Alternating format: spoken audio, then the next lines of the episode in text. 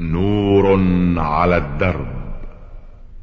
برنامج يومي يجيب فيه أصحاب الفضيلة العلماء على أسئلة المستمعين الدينية والاجتماعية. البرنامج من تقديم وتنفيذ سليمان محمد الشبانة. بسم الله الرحمن الرحيم. أيها السادة المستمعون السلام عليكم ورحمة الله وبركاته. ومرحبا بكم في لقائنا هذا الذي نستضيف فيه سماحة الشيخ عبد الله بن محمد بن حميد رئيس المجلس القضاء الأعلى. أيها السادة آه، نرحب بسماحة الشيخ كما نعرض عليه هذه الأسئلة ونبدأها برسالة المستمعة سهام عبد القادر من جمهورية اليمن الديمقراطية عدن. أه تقول سماحة الشيخ أه هذه المرسلة إن الفتاة تعمل لبشرة الوجه مثلا أو لشعرها أو اليدين بياض البيض أو الزبادي يعني هو الذي هو اللبن والشعير وشرائح الخيار إلى آخره. وتقول إنها تجعل الجسم صحيح من الحبوب وغيره وتساعد على انتعاش الدورة الدموية وهي تستعمله مثل ما تستعمل الكريم بالضبط. فهل يجوز ذلك أو استعمال هذه النعمة؟ وفقكم الله. يا أخت شهام عبد القادر من الجمهورية اليمنية الديمقراطية. تقولين إن بعض الفتيات يستعملن البيض أو اللبن زبدية يعني اللبن للوجه لإزالة الحبوب وما أشبه ذلك. فهل هذا سائغ شرعا؟ نقول لك لا ينبغي مثل هذا إلا إذا كان محل ضرورة ولا يخالطه نجاسة عند إرادة غسله ومحل لكن بكل حال لا ينبغي. مثل هذا نعمة وفي إمكان وجود دواء آخر غير هذا. لا وجود دواء غير هذا. لأن هذا غذاء وليس هو محل لتعاطي الأدوية به. لا ينبغي. أما لو أكلها الإنسان لأن محل أكل وغذاء فهذا لا بأس ما في مانع.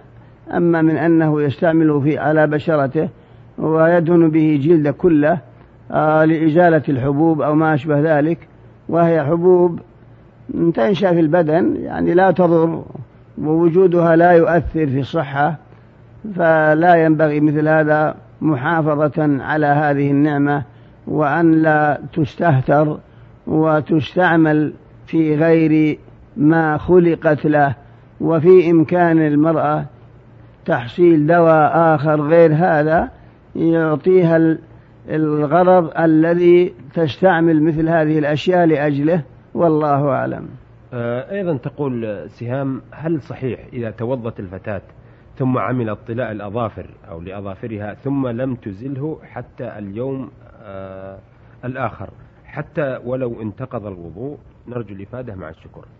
يا أخت شهام عبد القادر من الجمهورية اليمنية الديمقراطية تقولين ما تجعله المرأة على أظافرها وهو ما يسمى بالمناكير.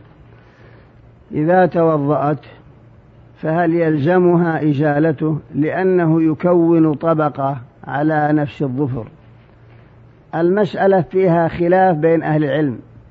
الحنابلة ومن وافقهم يقولون لا بد من إزالتها أما شيخ الإسلام ابن تيمية فيقول إذا كان المانع من وصول الماء شيء يسير كهذا فهذا لا بأس به. يعني لو جعلت على أظافرها من هذه ما يسمى بالمناكير من باب التحسين وكون طبقة والتصق بها وإزالته في كلفة فشيخ الإسلام تيمية يتساهل في ذلك ويقول لا بأس به إن شاء الله والله أعلم. طيب ما الذي تنصحون به المستمعات من هذه الناحية يا شيخ؟ نقول إن أمكن إزالته أولى خروجا من الخلاف وحتى تؤدي العبادة بيقين. أما لو فعلته وصلت لا نأمرها بالإعادة. أحسنتم مثابكم الله. آه هذه الرسالة وردت من المستمع زكريا عبد الله عيسى يعقوب. يقول آه زكريا لديه مسائل. أولها لقد بلغت من العمر ثلاثين سنة ولم أتزوج. قط ومن غير سبب ظاهر غير أنني مشغول الليالي آه، من ناحية التعليم والعلم كما ذكره الرسول عليه الصلاة والسلام. والعلم علمان علم فقه للأديان وعلم الطب للأبدان وأنا مشتغل بهما جميعا. وأرجو من الله الفلاح والفوز والنجاح بإذنه تعالى فما رأيكم على تأخيري للزواج؟ والحمد لله الآن لدي ما يكفيني من المال عن تكاليف الزواج ودائما أنا وأبي في التشاور ويحذرني بقوله لا تتزوج من غير أن تجد مهنة أو حرفة أو صنعة لأن مشاكل الحياة المادية كثيرة جدا والظروف صعبة وكما أنت الآن في مرحلة التعليم. وأرجو أن تفيدونا بالجواب وشكرا لكم من زكريا عبد الله عيسى يعقوب. يا أخ زكريا عبد الله عيسى يعقوب تقول إنك بلغت من العمر ثلاثين سنة وأنك لم تتزوج وأنك مشتغل بعلم العلم النافع الشرعي والعلم البدني وهو الطب. نشكرك على هذا ولا شك أن تعلمك للطب مع تعلمك العلوم الشرعية. هذه خصلة طيبة ومن علامات التوفيق. إذا كنت تعمل بما علمت من الناحية الشرعية مؤديا لحقوق الله الواجبة عليك ومخلصا في عملك. أما طلبك إبداء رأينا في التزوج ينبغي أن تتزوج. فقد حث النبي صلى الله عليه وسلم على التزوج. قال الرسول تزوجوا الودود الولود فإني مكافر بكم الأمم يوم القيامة. وقال يا معشر الشباب من استطاع منكم الباءة فليتزوج فإنه أغض للبصر وأحصن للفرج ومن لم يستطع فعليه بالصوم فإنه له وجاء. وفي الحديث من تزوج فقد كمل شطر دينه فليتق الله في الشطر الآخر. من تزوج فقد كمل شطر دينه فليتق الله في الشطر الآخر. فالذي أنصحك به ما دام أن, أن عندك ما تستطيع أن تتزوج به ينبغي أن تتزوج. تعف نفسك وتساعدك على الخير وتعف غيرك. وسببا لإيجاد النسل الذي حث على وجوده النبي صلى الله عليه وسلم بقوله تزوجوا الودود الولود فإني مكافر بكم الأمم يوم القيامة والرزق عند الله وما من دابة في الأرض إلا على الله رزقها ويعلم مستقرها ومستودعها كل في كتاب مبين والله أعلم. أحسنتم. يقول أيضا زكريا آه، أنا كنت عازم على أن أتلقى الدروس من جمهورية مصر العربية وهذه الدروس مشتملة على دروس الدروس الفلكية والرومانية وعلم الرمل وغير ذلك من الأحكام التي تبين الماضي والحاضر والمستقبل وعلم النجوم لا يكون التأثير من النجوم ولا غيره بل كل شيء لله وإلى الله وإنما هذه النجوم وضعها الله كعلامة آه، يظهر به أو يظهر بها أسراره على من يشاء من عباده. فما حكم ذلك وفقكم الله. تقول إنك تتعلم الفلك والنجوم والرمل وما تعرف تتوصل به إلى معرفة المستقبل. نقول لك هذا يا أخ زكريا خطأ. لا يعلم ما في غد إلا الله. فمهما تعلمت الرمل أو ما يسمى بالزائرجة أو ما يسمى بعلم الجفر كما هو معلوم أو بتأثير الكواكب. كل هذا تعلم لا يجوز ولا أصل له. إنما الكواكب تعلمها للتسيير هذا لا بأس به لأجل معرفة أوقات الصلاة والزوال والليل والنهار هذا لا مانع. أما تعلمها للتأثير وهو الاستدلال بالأحوال الفلكية على الحوادث الأرضية هذا لا يجوز. مع أن هذا العلم ليس بشيء مهما كانت الحالة. فإن النبي صلى الله عليه وسلم يقول من اقتبس شعبة من النجوم فقد اقتبس شعبة من السحر زاد ما زاد. والمعنى من اقتبس شعبة من النجوم أي تعلم طائفة من علم النجوم فقد تعلم شعبة أي طائفة من علم السحر. مع أن النجوم لا تأثير لها ولا تدل على شيء كما قيل أطلاب النجوم أحلتمون على علم أرق من الهباء كنوز الأرض لم تصلوا إليها فكيف وصلتم إلى علم السماء؟ كنوز الأرض لم تصلوا إليها فكيف وصلتم علم السماء؟ المعنى أن علم السماء لا يعلمه إلا الله وما سيقع غدا لا يعلمه إلا الله. فقل لهؤلاء المنجمين لو وضعت مالا ودفنته في أي مكان قل لهم دلوني عليه.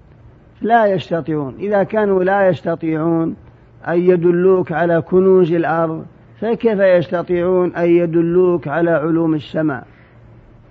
هذا معنى قول الشاعر أطلاب النجوم أحلتمون على علم أرق من الهباء كنوز الأرض لم تصلوا إليها فكيف وصلتم علم السماء؟ ومعلوم أن الخط بالرمل أو الحصى كله لا أصل له. كما قيل لعمرك ما تدري الطوارق بالحصى. لعمرك ما تدري الطوارق بالحصى. ولا زاجرات الطير ما الله صانع. فالله سبحانه وتعالى هو الذي يتصرف في هذا العالم بما تقتضيه حكمته وإرادته. إن الله عنده علم الساعة وينزل الغيث ويعلم ما في الأرحام. وما تدري نفس ماذا تكسب غدا وما تدري نفس بأي أرض تموت. إن الله عليم خبير. وقد ذكر العلماء أن بعض خلفاء بني العباس مرض فدعا المنجمين من مملكته وحضر عنده نحو خمسين منجما وفرقهم كل واحد جعله على حدة. قال انظروا فيما بقي من أجلي. فجعلوا يحسبون ويحدثون فكلهم أجمعوا على أنه بقي من عمر أمير المؤمنين خمسين سنة وكل واحد لا يعلم بما قرره زميله وهم خمسون منجما. فلما قدموا تقريرهم وأجمعوا كلهم على أنه بقي من عمر أمير المؤمنين خمسين سنة فرح وظن أن هذا صحيح فلم يبق إلا عشرة أيام ثم مات. كل هذا به نعرف أن علم النجوم لا يمكن الثقة به ولا يعلم الغيب إلا الله سبحانه وتعالى. قل لا يعلم من في السماوات والأرض الغيب إلا الله. وما يشعرون أيان يبعثون والله أعلم. أحسنتم. هذه أيضا رسالة وردتنا من السودان ومن حمد مسعود فضل السيد. حمد مسعود فضل السيد يقول سؤالي الأول ما حكم النوم بعد صلاة الصبح؟ جزاكم الله خيرا. يا أخ حمد مسعود فضل السيد من السودان تقول ما حكم النوم بعد صلاة الصبح؟ لا بأس به. لا ينكر على فاعله فإن النوم في حقه جائز. لكن لو بقي للتسبيح والتهليل وقراءة القرآن حتى تطلع الشمس ثم يصلي ما تيسر له كان هذا أفضل وأحسن. ولو نام عقب الصلاة لا ينكر عليه فهو جائز له إن شاء الله والله أعلم. آه، أيضا يقول آه، حمد سؤالي الثاني ما حكم النية في الصلاة بعد إقامة الصلاة؟ وقد سمعت أحد يقول نويت أصلي فرض الله أربع ركعات في الظهر والعصر وإلى جميع الأوقات. يا أخ حمد مسعود فضل السيد من السودان تقول ما حكم التلفظ بالنية عند إرادة الصلاة؟ بأن يقول نويت أن أصلي لله صلاة الظهر أربع ركعات فرضا خلف هذا الإمام. وهكذا بقية الصلوات الخمس. نقول لك يا أخ حمد مسعود هذا من البدع التي لا أصل لها فإنه لم ينقل عن النبي صلى الله عليه وسلم ولا عن أحد من الصحابة. لا في حديث صحيح ولا ضعيف ولا موضوع. أن أحدا يقول نويت أن أصلي لله فقد نقلوا لنا صفة صلاة رسول الله صلى الله عليه وسلم حتى نقلوا لنا اضطراب لحيته. ولم ينقلوا أن الرسول كان يقول نويت بل قالوا كان كان رسول الله صلى الله عليه وسلم يفتتح الصلاة بالتكبير ولم يقولوا يفتتح الصلاة بقوله نويت. يفتتح الصلاة بالتكبير والقراءة بالحمد لله رب العالمين ويختم الصلاة بالتسليم. فقد نقل لنا صفة صلاة أبو قتادة رضي الله عنه وعائشة رضي الله عنها وأبو حميد الساعدي رضي الله عنه وأنس بن مالك وخلق كثير من الصحابة. ولا نقل أحد منهم البتة أن الرسول كان يقول نويت.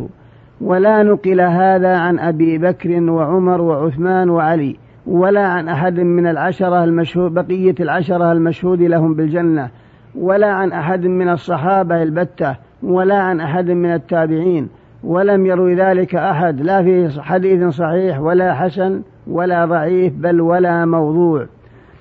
بل قال بعض العلماء لو بقي أحدهم عمر نوح يفتش هل كان الرسول يقول نويت لا يجد؟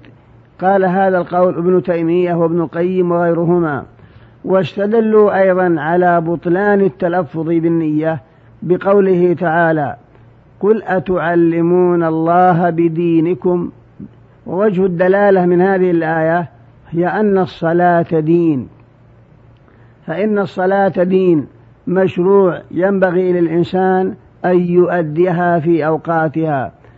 فإذا كان قال نويت فإذا كان يقول نويت أن تعلم الله بدينك كأنه لم يعلم أنك تصلي حتى تقول نويت قل أتعلمون الله بدينكم؟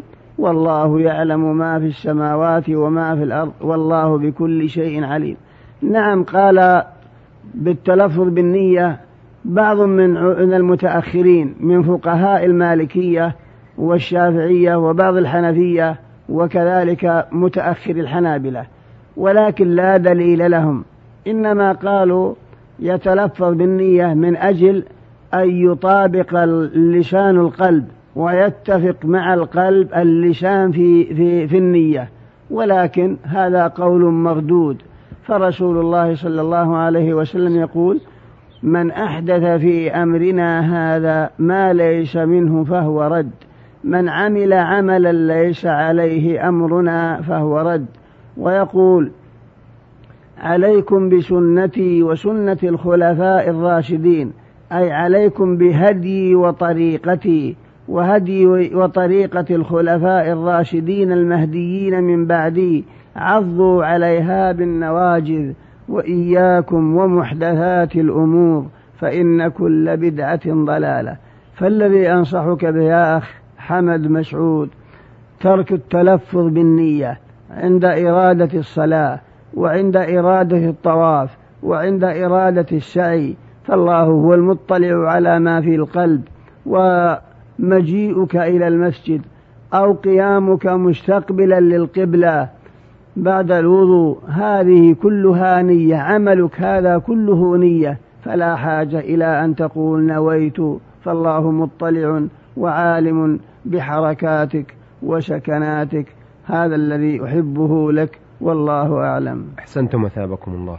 أيها السادة إلى هنا نأتي على نهاية لقائنا هذا الذي استضفنا فيه سماحة الشيخ عبد الله بن محمد بن حميد رئيس المجلس الأعلى للقضاء. وقد عرضنا عليه أسئلة السادة السهام عبد القادر من جمهورية اليمن الديمقراطية بعدن والمستمع زكريا عبد الله عيسى يعقوب من جمهورية السودان الديمقراطية وأخيرا حمد مسعود فضل السيد من السودان أيضا. شكرا لسماحة الشيخ وشكرا لكم أيها الأخوة وإلى أن نلتقي بحضراتكم إن شاء الله تعالى. نستودعكم الله والسلام عليكم ورحمة الله وبركاته. نور على الدرب. برنامج يومي يجيب فيه أصحاب الفضيلة العلماء على أسئلة المستمعين الدينية والاجتماعية. البرنامج من تقديم وتنفيذ سليمان محمد الشبانة.